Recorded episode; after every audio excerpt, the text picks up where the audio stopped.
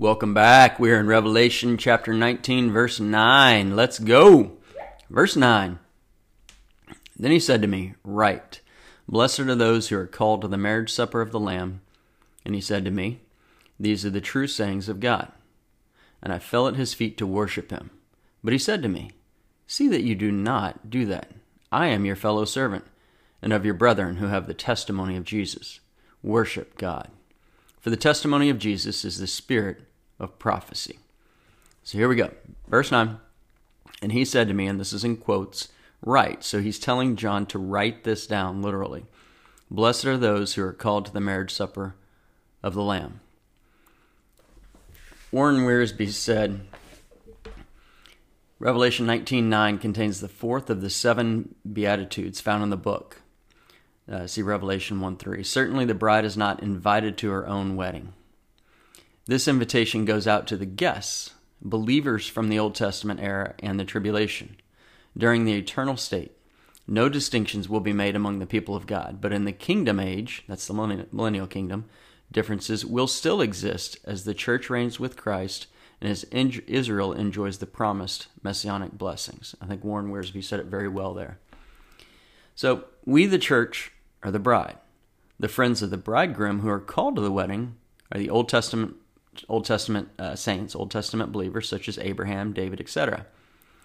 This is uh, most likely, I believe, when the Old Testament's uh, believers get their resurrected bodies.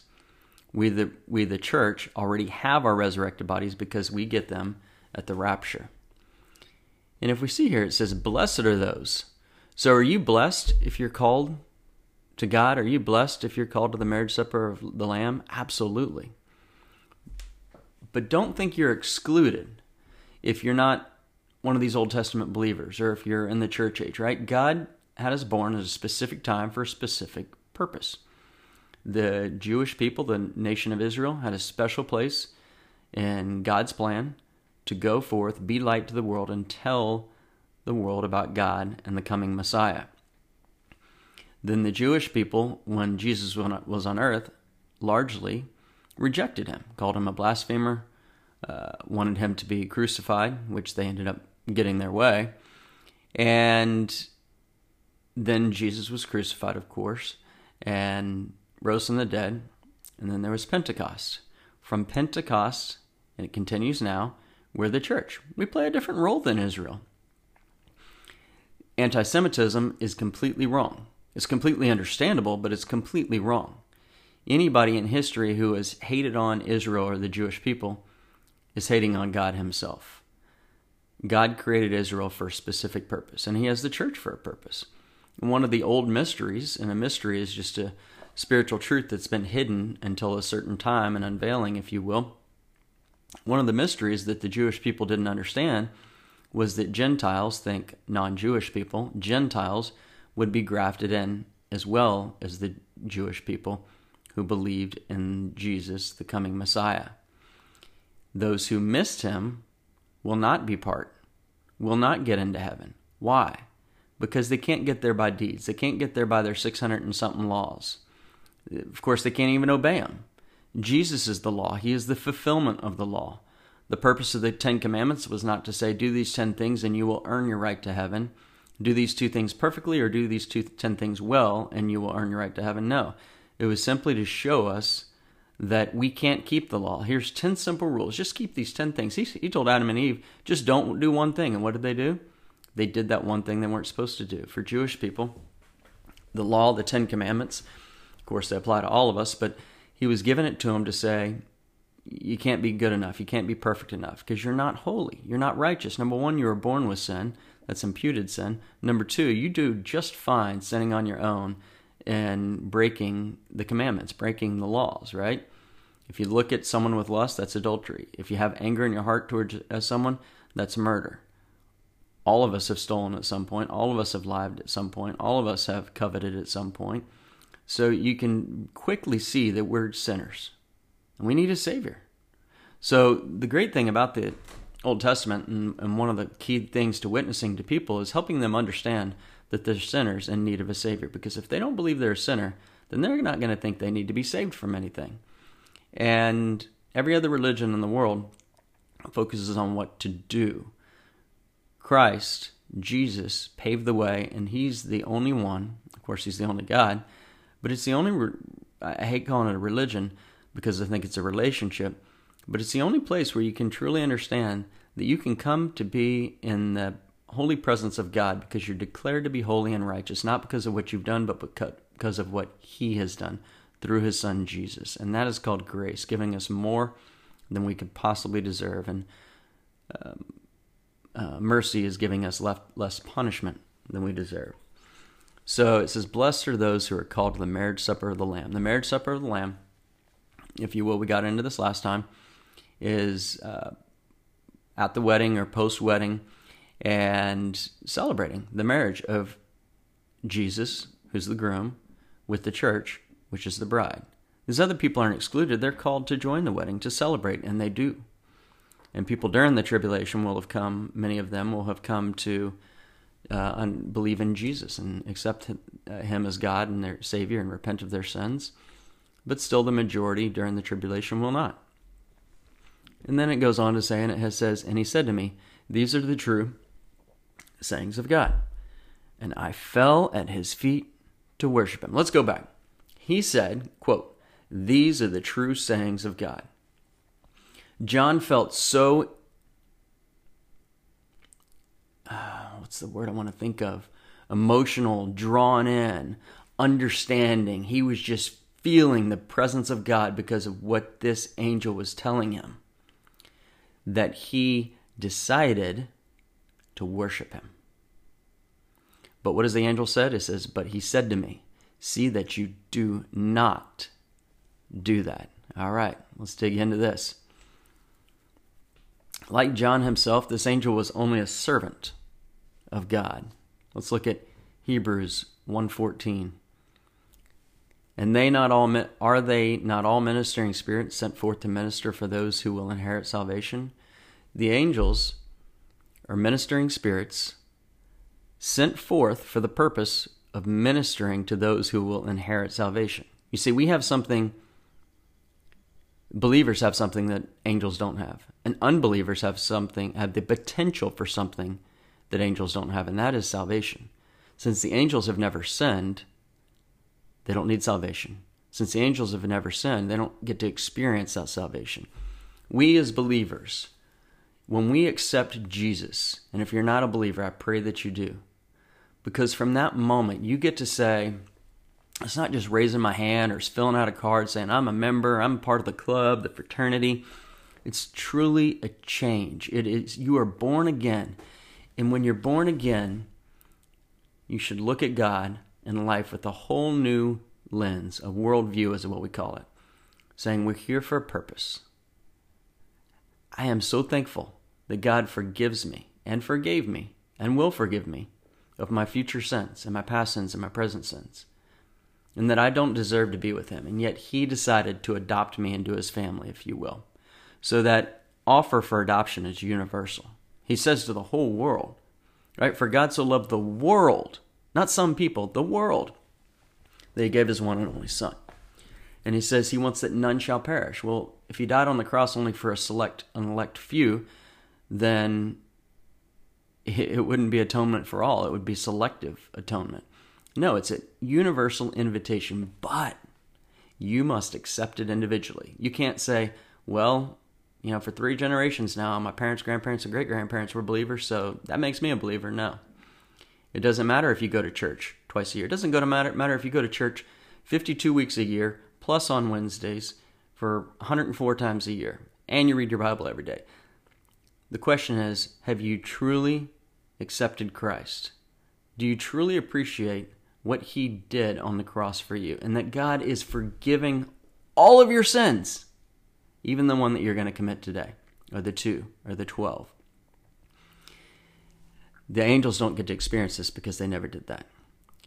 So, here is just an incredible application to see why the Catholic Church gets it wrong. And there are some Catholics who are saved, no question, in my opinion. But there are many who are not.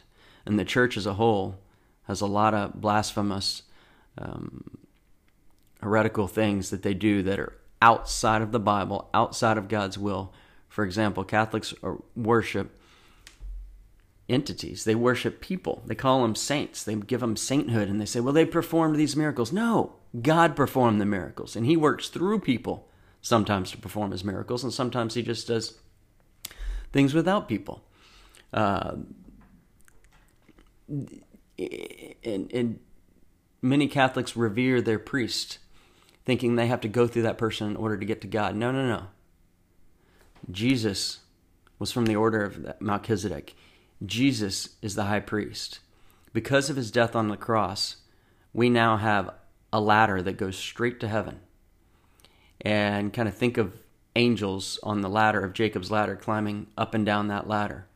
We no longer have to go through an intermediary. We no longer have to go through a priest or a high priest to get access to the throne, to talk to God, to have that relationship.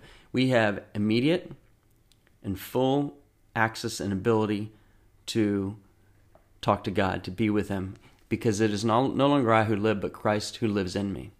So if you ever have or considering worshiping a saint, or saying a prayer of a saint, or standing at the feet of Mary, or anything like that, don't do it. Don't do it. It is so ridiculously unbiblical. Just read the Bible.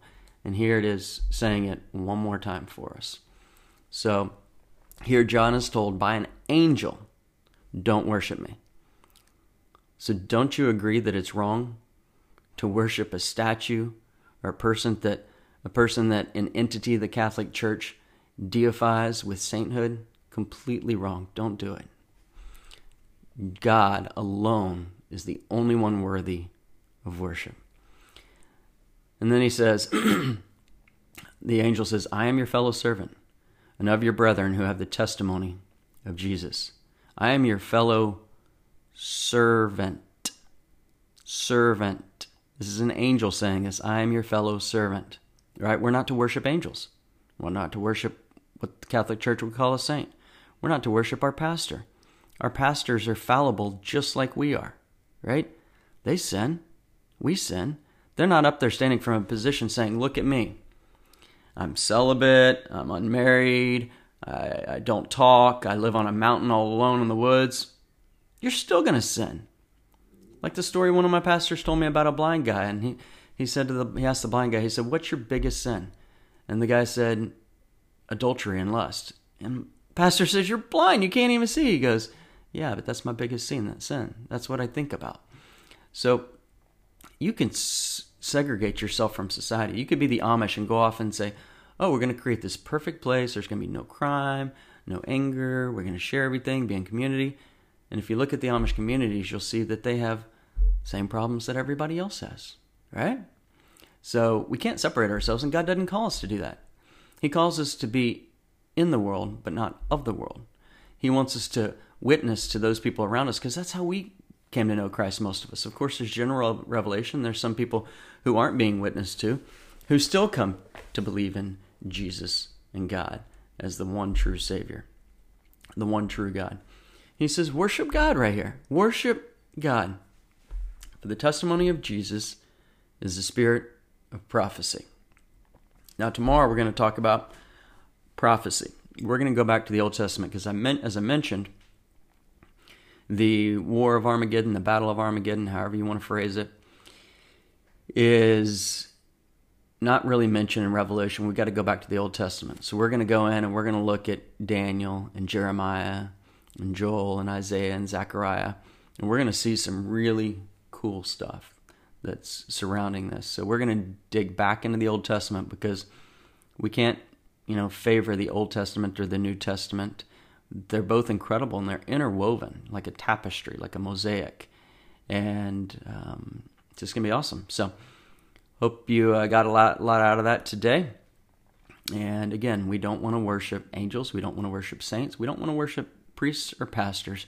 We have, because of Jesus' death on the cross, we have direct access to God. He wants to be our friend. If you look at the uh, Islam, for example, they don't believe that a person can have a close personal relationship with God. We completely disagree because the Bible tells us that we can. In fact, He came and loved us so much that He died for us. So, Lord, thank you. Help us to understand these truths, to understand that you alone are worthy of praise. You alone are worthy of glory. We are not righteous, we are sinners. But your Son died on the cross, made that universal offering with his hands spread wide on that cross, saying, I love you. Just come to me. I want to adopt you into my heavenly and eternal family. May we respond to that call, Lord. May we say, Yes, Lord. It's the only appropriate answer. And if we don't say yes, Lord, then help us understand the consequences and give us heavy hearts for those around us, family, friends, neighbors, colleagues who don't know you. That we wouldn't be mad at them or judge them.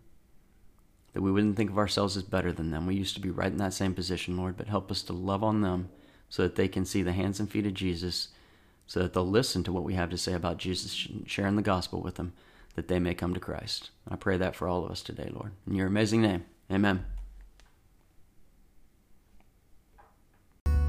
Thank you so much for listening to Daily Verse by Verse. We want you to be prepared in season and out of season to study the whole counsel of God so that you can share with people who Jesus is through your actions, so that you have the right to tell them who Jesus is, so that they can come to know Jesus or come to know Jesus better. We strongly encourage you to share this message, this podcast, on your social media Facebook, Instagram, message, email someone who you think could benefit from it. It's an easy way for you to go out and witness to the world just by sharing this podcast. We hope you'll join us tomorrow. Have a wonderful day.